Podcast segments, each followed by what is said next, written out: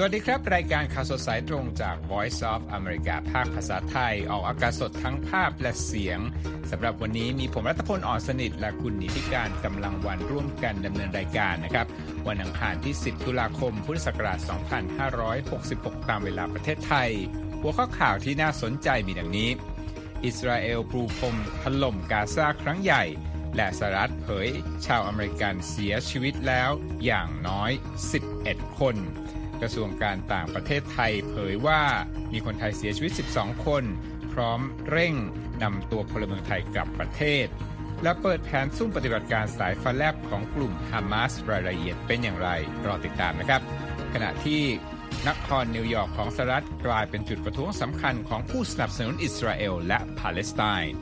นอกจากนั้นแล้วนะครับ ยังไม่ลืมรายงานรางวัลโนเบลนะครับศาสตราจารย์วิจัยความเหลื่อมล้ำแรงงานหญิง 200 ปีได้รับรางวัลโนเบลสาขาเศรษฐศาสตร์ และช่วงท้ายรายการ ญี่ปุ่นเร่งหามาตรการรองรับนักท่องเที่ยวล้นภูเขาไฟฟูจิ ทั้งหมดในรายการวันนี้ครับครับคุณผู้ชมข่าวแรกนะก็ จะไปเริ่มที่เหตุการณ์สำคัญนะครับที่เริ่มต้นตั้งแต่วันเสาร์ล่าสุดรายละเอียดเป็นอย่างไรบ้างครับ เรื่อง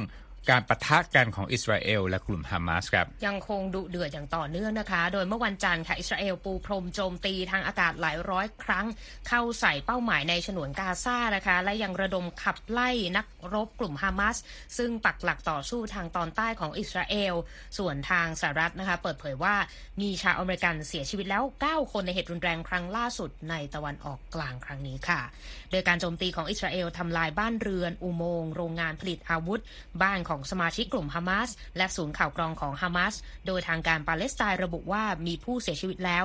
413 คนค่ะ ขณะนี้อิสราเอลได้ปิดล้อมฉนวนกาซาเอาไว้ทุกด้านนะคะ และนายกรัฐมนตรีเบนจามินเนทันยาฮูได้ประกาศว่า อิสราเอลจะตัดไฟฟ้าและสกัดการขนส่งเชื้อเพลิงและสินค้าต่างๆ เข้าไปในกาซา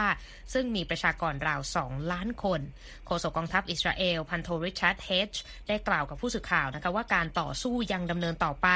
ในพื้นที่ 7-8 แห่งของอิสราเอล และต้องใช้เวลานานกว่าที่คาดไว้ ในการขับไล่ผู้รุกรานซึ่งเริ่มขึ้นเมื่อวันเสาร์ด้านพันโทโจนาธานคอนริคัสโฆษกกองทัพอิสราเอลอีกผู้หนึ่งกล่าวว่า อิสราเอลได้เรียกระดมพลสำรอง1 0 0 0 0แสนคนแล้ว และบอกว่าภารกิจของเราคือการรับประกันว่าเมื่อสิ้นสุดสงครามครั้งนี้ กลุ่มฮามาสจะไม่มีศักยภาพทางทหารเพียงพอคุกคามประชาชนอิสราเอลได้อีก และว่านอกจากนี้เราจะต้องแน่ใจว่ากลุ่มฮามาสจะไม่สามารถปกครองฉนวนกาซาได้อีกต่อไป พันโทคอริคัสกล่าวว่ากลุ่มฮามาสไม่ได้โจมตี ขออภัยค่ะได้โจมตีใส่ดินแดงของอิสราเอลพร้อมกับส่งนักรบ 1,000 คนข้ามพรมแดนฉนวนกาซา เข้ามาในอิสราเอล สังหารประชาชนและทหารราว 700 คน บาดเจ็บอีกมากกว่า 2,300 คน ซึ่งถือเป็นวันที่เลวร้ายที่สุดในประวัติศาสตร์ของอิสราเอลนะคะ และในวันจันทร์ค่ะ นายกรัฐมนตรีเบนจามินเนทันยาฮูของอิสราเอลได้กล่าวเรียกร้อง ให้เกิดความเป็นหนึ่งเดียวในชาติ และประกาศว่าประชาชนชาวอิสราเอลที่รักเราเริ่มแล้ว และผมขอย้ำ เราเพิ่งเริ่มต้นการถล่มฮามาสเท่านั้นไปฟังเสียงกันค่ะ התחלנו, ואני מדגיש, רק התחלנו להכות בחמאס. ทางนายกอิสราเอลกล่าวด้วยนะคะว่าความพังพินาศและซากของที่มั่นของฮามาสในกาซาเป็นเพียงจุดเริ่มต้น เราได้สังหารผู้ก่อการร้ายหลายร้อยคน เราจะไม่หยุดแค่นี้ ผมบอกเลยว่าทุกทุกที่ที่ฮามาสใช้ปฏิบัติการจะถูกทำให้เหลือแต่ซาก ทางโฆษกกระทรวงการต่างประเทศสหรัฐแมทธิวมิลเลอร์นะคะมีแถลงการณ์ด้วยค่ะว่าพลเมืองอเมริกันถูกสังหารในอิสราเอล 9 คนจากเหตุการณ์นี้ และมีอีกหลายคนยังสูญหายนะคะ นอกจากนี้มีแรงงานชาวต่างชาติจำนวนมากเสียชีวิตในอิสราเอลเช่นกัน รวมทั้งพลเมืองชาวอังกฤษ ฝรั่งเศสเนปาลยูเครน และไทย ด้านรัฐมนตรีต่างประเทศสหรัฐแอนโทนีบลิงเคนให้คำมั่นว่าสหรัฐจะทำงานร่วมกับอิสราเอล เพื่อรับรองว่าอิสราเอลจะสามารถปกป้องประชาชน และปลดปล่อยบรรดาตัวประกันให้เป็นอิสระได้ ด้านรัฐมนตรีกลาโหมสหรัฐลอยออสตินยืนยันการสนับสนุนด้านการทหารต่ออิสราเอลนะคะ โดยทางเพนตากอนจะส่งอาวุธและกระสุนให้อิสราเอลแล้วรวมถึงการสั่งการให้เรือบรรทุกเครื่องบิน มุ่งหน้าไปยังทะเลเมดิเตอร์เรเนียนแล้วค่ะ ฝั่งสหประชาชาติค่ะระบุว่าตอนนี้มีประชาชนมากกว่า 123,000 คนในฉนวนกาซาที่กลายเป็นคนไร้ถิ่นฐานจากการต่อสู้ที่ปะทุขึ้นเมื่อวันเสาร์นะคะ คุณรัตพล โดยตั้งแต่ปี 2007 ค่ะ กลุ่มฮามาสขึ้นปกครองรองฉนวนกาซาและได้มีการก่อสงครามกับอิสราเอลมาแล้วถึง 4 ครั้งด้วยกันค่ะ ครับมาดูประเด็นที่เกี่ยวข้องกับทางประเทศไทยกันบ้างนะครับทางกระทรวงการต่างประเทศของไทยนะครับก็ได้เปิดเผยในวันจันทร์ว่ามีคนไทยเสียชีวิต 12 คนในเหตุการณ์ไม่สงบที่เกิดขึ้นนะครับและมีผู้บาดเจ็บ 9 คน ถูกลักพาตัวไปอีก 11 คนนะครับ ละก่อนเข้าห้องส่งวันนี้นะครับค่ะจำนวนผู้เสียชีวิตของอเมริกาอยู่ที่อย่างน้อย 11 คนตามรายงานของ AP ก็ถือว่าค่ะของไทยเนี่ยเสียชีวิต 12 คนนะขณะนี้มากกว่า ฝ่ายอเมริกันที่มีรายงานออกมาล่าสุดนี้นะครับ คุณการจนาพัทรโชคนะครับโฆษกกระทรวงการต่างประเทศของไทยแถลงว่าทางการไทยได้กำลังพยายามช่วยเหลือพลเมืองชาวไทยทุกคนในอิสราเอลนะครับ ส่วนรัฐมนตรีช่วยว่าการกระทรวงการต่างประเทศจากกระพงแสงมณี กล่าวในวันจันทร์ว่าไทยกำลังหาทางทำงานร่วมกับจอร์แดนอียิปต์และมาเลเซีย พื่อให้มีการปล่อยตัวพลเมืองที่ถูกจับไว้เป็นตัวประกัน ขณะที่คาดว่ามีคนไทยประมาณ 1,400 คนในอิสราเอลที่รอการช่วยเหลือเพื่อนำตัวกลับมาประเทศไทยนะครับ และคาดว่ามีคนไทยราวทั้งหมดนะครับ 30,000 คนที่ทำงานอยู่ในอิสราเอล ถือเป็นกลุ่มหนึ่งในกลุ่มแรงงานต่างชาติที่มีจำนวนมากที่สุดในประเทศนี้นะครับ จ้าหน้าที่รัฐบาลไทยเปิดเผยกับรอยเตอร์สนะครับว่ากองทัพอากาศได้จัดเตรียมเครื่องบินไว้สองลำสำหรับการอพยพพลเมืองชาวไทยออกจากอิสราเอล นอกจากนั้นอาจจะมีการให้การบินไทยเข้าร่วมในภารกิจนี้ด้วย คุณอุดมพรจำปาหอมหนึ่งในแรงงานชาวไทย มากกว่า 30 คนที่หลบอยู่ในหลุมหลบภัยทางใต้ของอิสราเอลกล่าวกับรอยเตอร์นะครับว่า เวลานี้อยากกลับเมืองไทยมาก เพราะรู้สึกไม่ปลอดภัยเลย และได้ยินแต่เสียงปืนและเสียงระเบิดออกไปข้างนอกไม่ได้เลยนะครับเขากล่าว อุดมพรวัย 37 ปีนั้นเดินทางมาทำงานที่ฟาร์มแห่งหนึ่งในอิสราเอลเขากล่าวนะครับว่าได้ยินเสียงจรวดและเสียงปืนดังเมื่อวันเสาร์เขาและเพื่อนนั้นจึงหนีหลบอยู่ที่ค่ายแห่งหนึ่ง และกำลังรอการช่วยเหลือเพื่อส่งตัวกลับเมืองไทย ซึ่งมีลูกสองคนรออยู่ แม้ยังไม่รู้ว่าจะออกเดินทางได้เมื่อใดนะครับ โดยอุดมพรได้กล่าวกับรอยเตอร์สว่า ผมอยู่ที่นี่ไม่ได้แล้ว ผมอยากกลับเมืองไทยนะครับเอาละครับ คุณนิติการค่ะเราเล่าถึงพัฒนาการของเหตุการณ์ที่ประตุปะทุขึ้นเมื่อวันเสาร์นะครับ แต่ว่าถ้าย้อนกลับไปเนี่ยการโจมตีครั้งนี้ ของกลุ่มฮามาสต่ออิสราเอลเนี่ยถือว่าเป็นการโจมตีครั้งร้ายแรงที่สุดนับตั้งแต่อาหรับเปิดฉากโจมตีอิสราเอลเมื่อปี 1973 นะครับค่ะและเกิดขึ้นหลังจากการวางอุบายเขาบอกรรวมกันแล้วเนี่ยสองปีนะฮะ โดยกลุ่มฮามาสนั้นเก็บงำเรื่องนี้เป็นความลับนะครับ จนทำให้อิสราเอลนั้นเข้าใจว่าฮามาสนั้นไม่ได้ต้องการที่จะปะทะนะครับ ทางกลุ่มฮามาส ตบตาอิสราเอลอย่างไรนะครับ ระหว่างที่กำลังวางแผนโจมตีครั้งใหญ่ครั้งนี้ครับคุณอิทธิการ เรื่องนี้นะคะ ทางสำนักข่าวรอยเตอร์ก็ไปสอบถาม แล้วก็ไปเก็บข้อมูลจากทางแหล่งข่าวที่ใกล้ชิดกับกลุ่มฮามาสรวมถึงแหล่งข่าวด้านหน่วยงานความมั่นคงของอิสราเอลนะคะถึง 3 คนด้วยกันเกี่ยวกับประเด็นที่เกิดขึ้นนะคะ จากเหตุการณ์ที่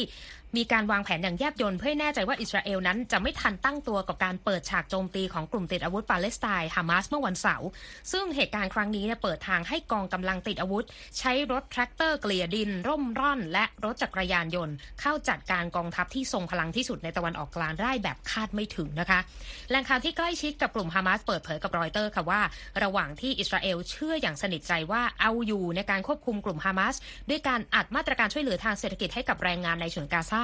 กองกำลังติดอาวุธเหล่านี้ กลับเดินหน้ารับคมทักษะและเตรียมการสำหรับการสู้รบ และมักจะทำให้อิสราเอลเห็นบ่อยครั้งซะด้วยค่ะคุณนัทพลครับอยากให้คุณนิติการขยายความถึงประเด็นที่เกี่ยวข้องกับจุดที่สังเกตได้สำหรับกลยุทธ์ของฮามาสว่ามีอะไรบ้างครับ สิ่งที่น่าสนใจที่แหล่งข่าวใกล้ชิดกับกลุ่มฮามาสพูดถึงนะคะก็คือหนึ่ง ฮามาสใช้กลยุทธ์ข่าวกรองแบบที่ไม่เคยมีมาก่อนครับเพื่อที่จะลวงอิสราเอลในช่วงหลายเดือนที่ผ่านมาทำให้เข้าใจว่าฮามาสไม่พร้อมสำหรับการต่อสู้ หรือการเผชิญหน้ากับอิสราเอล ในระหว่างที่กองกำลังก็กำลังเตรียมปฏิบัติการใหญ่ขึ้นมา โดยทางอิสราเอลนะคะ ยอมรับค่ะว่าไม่ทันตั้งตัวกับเหตุโจมตี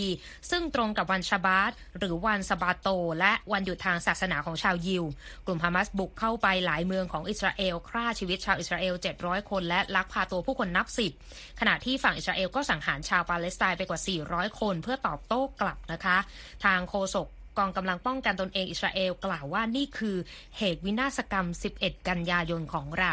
และว่าพวกเขาทำให้เราประหลาดใจและบุกเข้ามาอย่างรวดเร็วจากหลายพิกัดด้วยกัน ทางตัวแทนกลุ่มฮามาสในเลบานอนค่ะ โอซามาแฮมดันได้กล่าวกับรอยเตอร์ว่าชาวปาเลสไตน์มีความมุ่งมั่นที่จะไปให้ถึงจุดหมาย ไม่ว่าศักยภาพหรืออำนาจด้านการทหารของอิสราเอลนั้นจะเป็นเช่นไร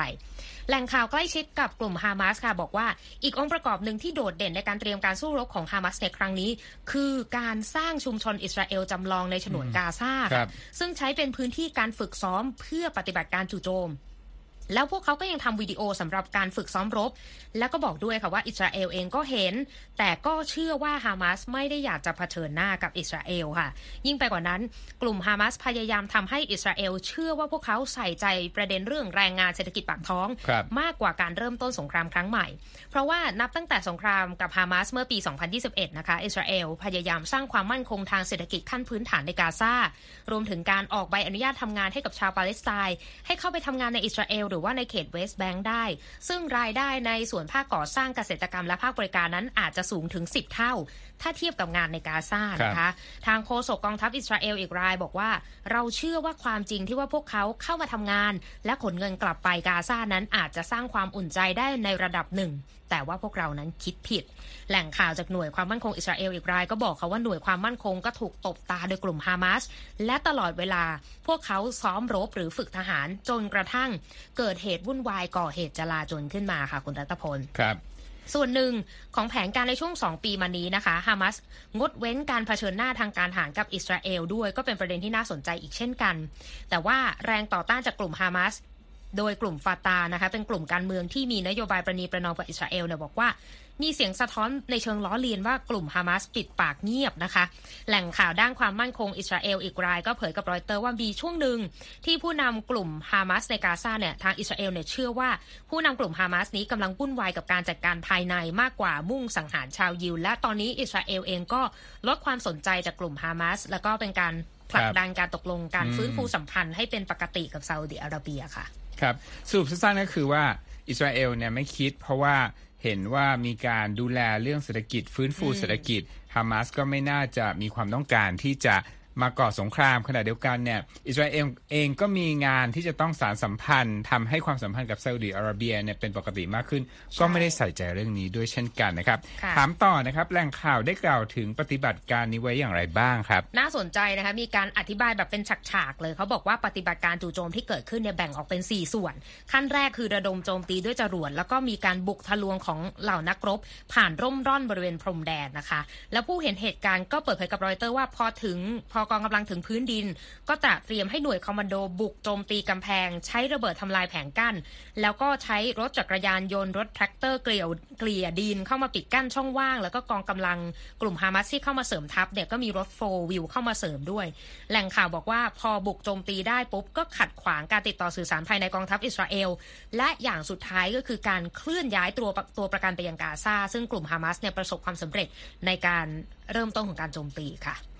ครับเรื่องนี้เนี่ยสร้างคำถามนะครับถึงความล้มเหลวครั้งใหญ่ด้านความมั่นคงของอิสราเอลมากน้อยแค่ไหน เพราะว่าถือว่าเป็นเหตุที่น่าประหลาดใจแล้วก็ไม่ได้คาดฝันมาก่อน ทางแหล่งข่าวด้านความมั่นคงของอิสราเอลนะคะ เพิ่มเติมว่าทหารอิสราเอลเนี่ยไม่ได้อยู่ครบทีมในตอนนั้น เพราะว่าบางส่วนถูกส่งไปประจำการที่เวสต์แบงค์เพื่อป้องกันประเด็นครับชาวอิสราเอลที่ตั้งถิ่นฐานตรงนั้น มีเหตุรุนแรงกับกองกำลังติดอาวุธปาเลสไตน์ทางเดนิสรอสนะคะอดีตผู้เชี่ยวชาญการเจรจาต่อรองตัวประกันในตะวันออกกลาง คือปัจจุบันเป็นผู้เชี่ยวชาญด้านสถาบันอ่าแห่งสถาบันคลังสมอง Washington Institute for Near East Policy เปิดเผยกับรอยเตอร์ว่าอิสราเอลกำลังสนใจกับเหตุรุนแรงในเวสต์แบงก์ก็เลยทำให้มีทหารอยู่น้อยแล้วก็ไม่เตรียมการ ขณะที่พลเอกยาคอฟอามิดรอนะคะอดีตที่ปรึกษาด้านความมั่นคงของนายกรัฐมนตรีอิสราเอลบอกกับผู้สื่อข่าวเมื่อวันอาทิตย์ว่าการโจมตีครั้งนี้แสดงให้เห็นถึงความล้มเหลวครั้งใหญ่ของหน่วยข่าวกรอง และความพร้อมด้านการทหารของอิสราเอล แต่บอกว่าอิสราเอลนั้นจะไม่ทำผิดซ้ำสองนะคะ อดีตผู้เชี่ยวชาญ ซึ่งปัจจุบันนะคะเป็นผู้เชี่ยวชาญสถาบันคลังสมอง Washington Institute for Near East Policy ทิ้งท้ายไว้นะคะว่าฮามาสอาจจะประสบความสำเร็จเหนือความคาดหมาย แต่ว่าตอนนี้พวกเขาต้องเตรียมรับมือกับอิสราเอล ที่เตรียมจะบดขยี้พวกเขาให้ราบคาบค่ะครับพื้นที่ความขัดแย้งก็ยังคงเป็นจุดที่น่ากังวลอย่างยิ่งในตอนนี้นะครับ ถ้ามีรายงานข่าวอัปเดตอย่างไร ติดตามได้ที่ voa thai com นะครับเอาละครับอีก จุดหนึ่งที่น่าสนใจก็คือที่มหานครนิวยอร์กครับเพราะว่าเป็นพื้นที่ที่คนที่เห็นต่างในเรื่องนี้นะครับทั้งผู้ที่สนับสนุนปาเลสไตน์แล้วก็ผู้ที่สนับสนุนอิสราเอลเนี่ยใช้เป็นพื้นที่ในการแสดงความคิดเห็นกันนะครับ แล้วก็โดยทั้งสองกลุ่มนี้เนี่ยคือฝ่ายที่สนับสนุนอิสราเอลแล้วก็ฝ่ายที่เป็นปากเป็นเสียงให้ปาเลสไตน์ก็ แยกพื้นที่การประท้วงบนเกาะแมนฮัตตันคุณธิการ กลุ่มที่หนุนปาเลสไตน์ได้ใช้พื้นที่บริเวณจัตุรัสไทม์สแควร์คือใจกลางเกาะแมนฮัตตันนะฮะพวกเขากล่าวว่ากลุ่มฮามาสนั้นมีเหตุผลในการโจมตีครั้งนี้ครับ I think anything that we see has to be viewed in its historical context, right? It has to be viewed in the context. ครับมูเนีย อัทาล่านะครับเป็นชาวนิวยอร์กนะระบุว่าสิ่งต่างๆ ที่เราเห็นนั้นควรถูกมองผ่านบริบททางประวัติศาสตร์ด้วย และควรถูกมองในบริบททางประวัติศาสตร์ที่ยาวนาน 75 ปี แห่งการล้างเผ่าพันธุ์ การทำให้คนต้องย้ายถิ่นฐาน และความรุนแรงของอิสราเอลที่มีต่อปาเลสไตน์ To blame them for reacting is absolutely horrific. I'm not และนี่ก็เป็นเสียงอีกคนหนึ่งนะครับมาเรียกิลเป็นชาวนิวยอร์กเช่นกันนะ บอกว่าเป็นเรื่องที่น่ากลัวอย่างที่สุดที่จะกล่าวโทษปาเลสไตน์ที่แสดงปฏิกิริยาตอบกลับเธอบอกว่าไม่ใช่คนชอบความรุนแรงนะ แต่นี่คือเรื่องจริงและมันน่ากลัว เขาบอกว่าต้องการให้คนเข้าใจด้วยว่าปาเลสไตน์ก็เป็นคนเหมือนกัน และพวกเขาสมควรที่จะเป็นอิสระ อีกสถานที่หนึ่งคุณธิการอยู่บนเกาะแมนฮัตตันเช่นกัน บริเวณด้านหน้าของสำนักงานใหญ่สหประชาชาตินะครับ ผู้คนนับร้อยก็มารวมตัวกันร่วมแสดงพลังเป็นหนึ่งเดียว เพื่ออิสราเอลครับ The point to be here is to support the Israeli government against the crimes of the Hamas. ชิมอนคานีผู้อาศัยอยู่ในนิวยอร์กอีกคนหนึ่งนะ บอกว่าจุดประสงค์ของการมาครั้งนี้ก็เพื่อสนับสนุนรัฐบาลอิสราเอล และการต่อต้านอาทยากรรมที่เกิดขึ้นต่อโดยฮามาสโดยเขาบอกว่าไม่ช้าก็เร็ว เราจะตามล่าพวกเขาทุกคน เขาบอกด้วยว่าชาวอิสราเอลก็คือคนของผม ผู้ประท้วงบางรายในกลุ่มนี้แสดงความงุนงงในการกระทำของกลุ่มติดอาวุธฮามาสครับ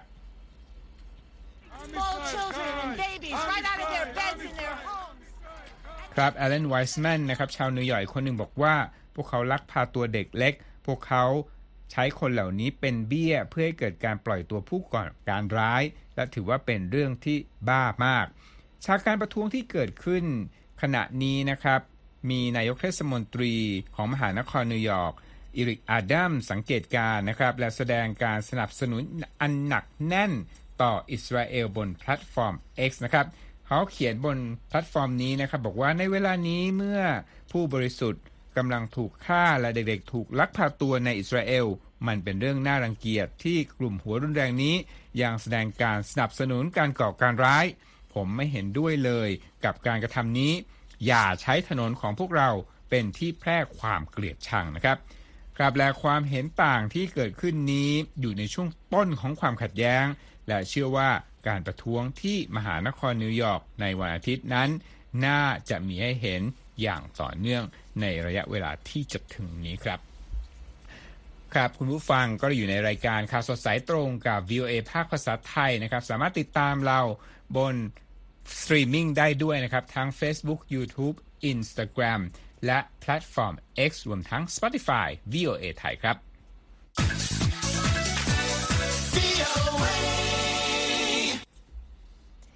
มากันที่การเมืองสหรัฐกันบ้างนะ คุณรัตพล โรเบิร์ตเอฟ เคนเนดีจูเนียร์ค่ะ ทนายความด้านสิ่งแวดล้อม นักรณรงค์ต่อต้านวัคซีน และบุตรชายของอดีตวุฒิสมาชิกอเมริกัน เตรียมลงสมัครชิงตำแหน่งประธานาธิบดีสหรัฐแบบไม่มีสังกัดพรรคนะคะ โดยเคนเนดีมีทั้งแหล่งเงินแหล่งทุน นามสกุลโด่งดัง ประกอบกับการขาดแคลนกระแสความกระตือรือร้นในผู้สมัครสองพรรคใหญ่นะคะ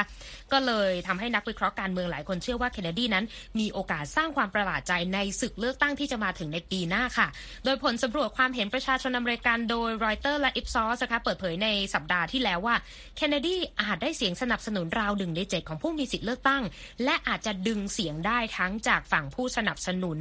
พรรคเดโมแครตและริพับลิกันก็คือตัวไบเดนและทรัมป์นั่นเองค่ะคุณนัทพลครับเอาละครับ วันนี้เป็นวันหยุดโคลัมบัสเดย์ในอเมริกานะครับ แต่ว่าตลาดหุ้นที่นครนิวยอร์ก ยังเปิดทำการนะครับแล้วดัชนีต่างๆ ปิดในแดนบวกนะครับดาวโจนส์บวก 0.59%นะครับมาอยู่ที่ 33,604.6 0.65นะครับ S&P บวก 0.63%ปิดที่ 4,335.66และ NASDAQ สูงขึ้น 0.39%ปิดที่ 13,484.24 ครับ คุณอิทธิการ ค่ะ ไปที่เรื่องของราคาน้ำมันโลกบ้าง เพราะว่าเวลามีประเด็นความขัดแย้งเนี่ยก็น่าจับตาทีเดียว ล่าสุดนะคะ ราคาน้ำมันโลกพุ่งขึ้นราว 4%นะคะ ในวันจันทร์ หลังจากการต่อสู้กันของกลุ่มฮามาสและอิสราเอลนะคะ สร้างความกังวลว่าความขัดแย้งจะกระทบต่อผลิตการผลิตน้ำมันจากฝั่งตะวันออกกลางป้อนตลาดโลกนะคะ ราคาน้ำมันดิบเบรนท์ค่ะ เป็นหนึ่งในราคาเกณฑ์พื้นฐานเพิ่มขึ้น 3 ดอลลาร์57 เซนเป็น 88 ดอลลาร์กับ 15 เซนต์ต่อบาร์เรลนะคะมากกว่าราคาปิดครั้งก่อน4.2%ราคาของน้ำมันเวสเท็กซัสของสหรัฐสูงขึ้น 4.3%ที่ 86 ดอลลาร์กับ 36 เซนต์ต่อบาร์เรลนะคะนักวิเคราะห์บอกว่าความรุนแรงรอบใหม่เนี่ยลดความเป็นไปได้ที่จะปรับ ความสัมพันธ์เป็นภาวะปกติระหว่างอิสราเอลกับซาอุดิอาระเบีย ซึ่งสหรัฐเป็นตัวกลางในการหารือนะคะ ก็ยังคงเป็นประเด็นที่ต้องติดตาม เพราะว่ามีหลังจากมีเหตุรุนแรงเกิดขึ้นท่าเรือแอชเคลอนนะคะและจุดรับส่งเรือบรรทุกน้ำมันที่ท่าเรือปิดทำการลงตามรายงานของรอยเตอร์ค่ะคุณครับเกี่ยวข้องกับเศรษฐกิจเหมือนกันแต่เป็นในเชิงเศรษฐศาสตร์การวิเคราะห์นะครับ รางวัลโนเบล สาขาเศรษฐศาสตร์เปิดชื่อออกมาแล้วนะครับ เป็นศาสตราจารย์ของมหาวิทยาลัยฮาร์วาร์ดคุณธิการ ได้รับรางวัลโนเบลสาขานี้จากการศึกษาค้นคว้าข้อมูล ยาวนาน 200 ปีนะ ถึงสาเหตุของความเหลื่อมล้ำในตลาดแรงงานที่เกิดขึ้นกับสตรีเพศนะครับเอพีรายงานนะครับว่าการประกาศรางวัลนนี้มีขึ้นในวันจันทร์โดยมอบให้กับศาสตราจารย์คลอเดียโกดินผู้อุทิศตนเพื่อการศึกษาค้นคว้าข้อมูลยาวนาน 2 ศตวรรษ ในเรื่องบทบาทของผู้หญิงในที่ทำงาน ซึ่งสะท้อนว่าแม้เศรษฐกิจจะเติบโตขึ้น แต่รายได้ของผู้หญิงกลับเติบโตไม่ทันรายได้ของผู้ชายที่ได้รับ และช่องว่างดังกล่าวยังคงดำรงอยู่ในปัจจุบัน แม้ผู้หญิงมีระดับการศึกษาสูงกว่าผู้ชายก็ตามนะครับ นั่นก็เป็นเรื่องที่น่าสนใจอย่างยิ่ง แล้วก็เปิดโลกให้คนจำนวนมากนั้นมาศึกษาค้นคว้าต่อไปถึงปัจจัยต่างๆ รวมทั้งแนวทางในการปรับดุลยภาพนี้นะครับ เอาละครับพักสักครู่เดียวครับ เรายังมีข่าวสุดท้ายวันนี้ที่เกี่ยวข้องกับการท่องเที่ยวรออยู่ครับ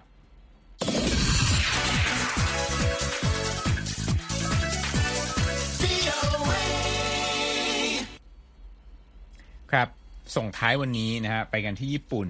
เป็นหลายคนคงจะมีประสบการณ์ไปญี่ปุ่นกัน แล้วก็เห็นภาพนักท่องเที่ยวแน่นเอียดนะครับ ทางเจ้าหน้าที่ญี่ปุ่นก็ไม่บอกไม่อยากเห็นแล้ว ภาพที่ห้องน้ำเต็มนะแล้วก็ห้องน้ำเนี่ยใช้ไม่ได้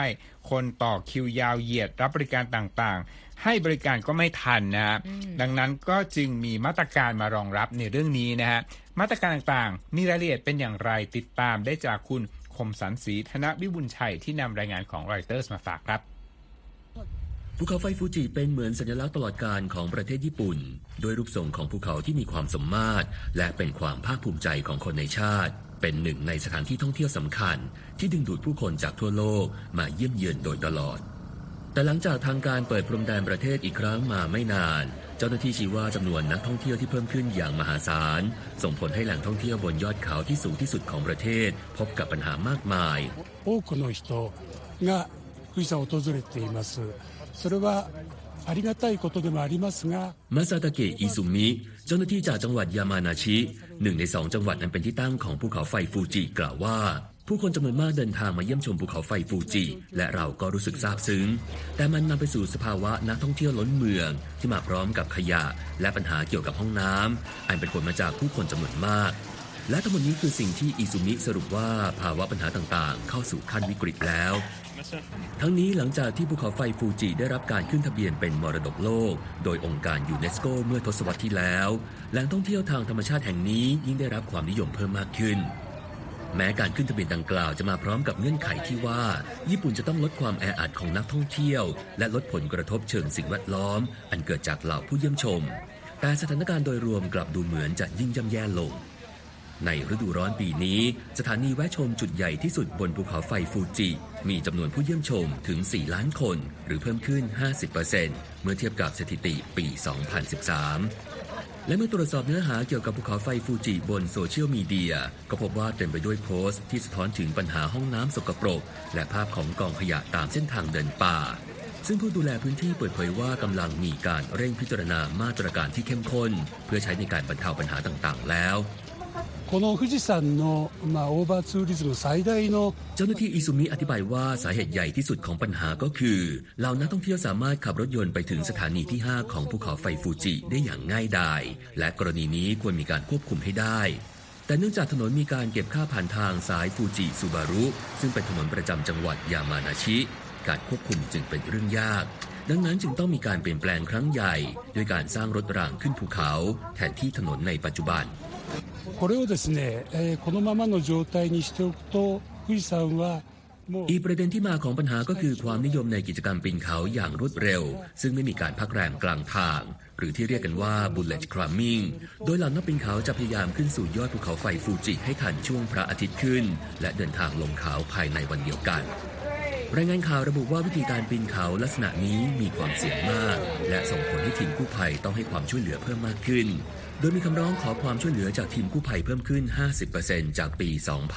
2022 และเฉพาะในปีนี้มีจำนวนมากถึง 60 ครั้งไปแล้ว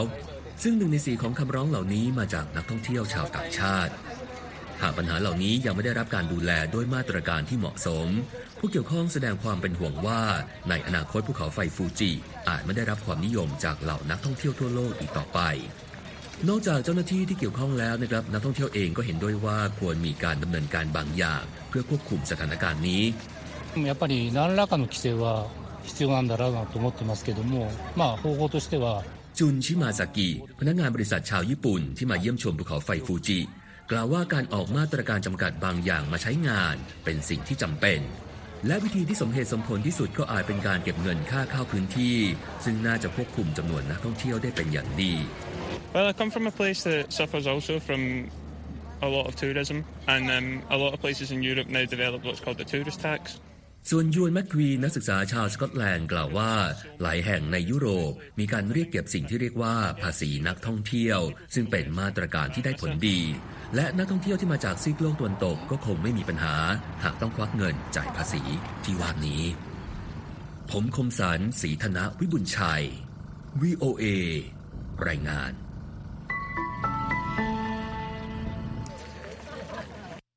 ขอบคุณมากครับ คุณคมสันครับ และที่จบไปก็เป็นรายการข่าวสดสายตรงจาก Voice of America ภาคภาษาไทยวันนี้นะครับ ผมรัตพลอ่อนสนิทและคุณนิติการกำลังวันต้องลาไปก่อน สวัสดีครับ สวัสดีค่ะ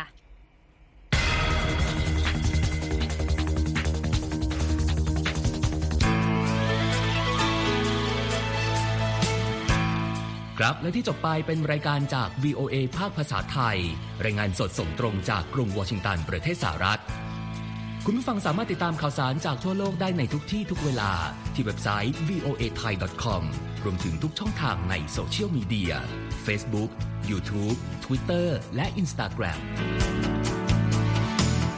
เริ่มต้นวันด้วยการอัปเดตข่าวสารจากทั่วโลก ผ่านรายการข่าวสดสายตรงจาก VOA ภาคภาษาไทย และสุดสัปดาห์กับ VOA ทั้งยังเรียนรู้เรื่องราวทางวัฒนธรรม และไลฟ์สไตล์ผ่านรายการภาษาอังกฤษแบบอเมริกันของเรา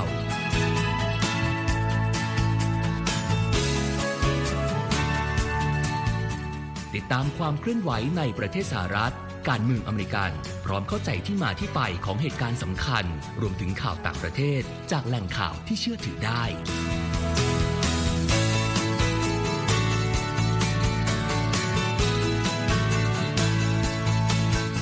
นอกจากนี้ VOA ยังมีบทสัมภาษณ์และคอนเทนต์แบบ Exclusive จากบุคคลที่น่าสนใจหลากหลายวงการ และยังมีเรื่องราวของคนไทยในประเทศสหรัฐอีกด้วย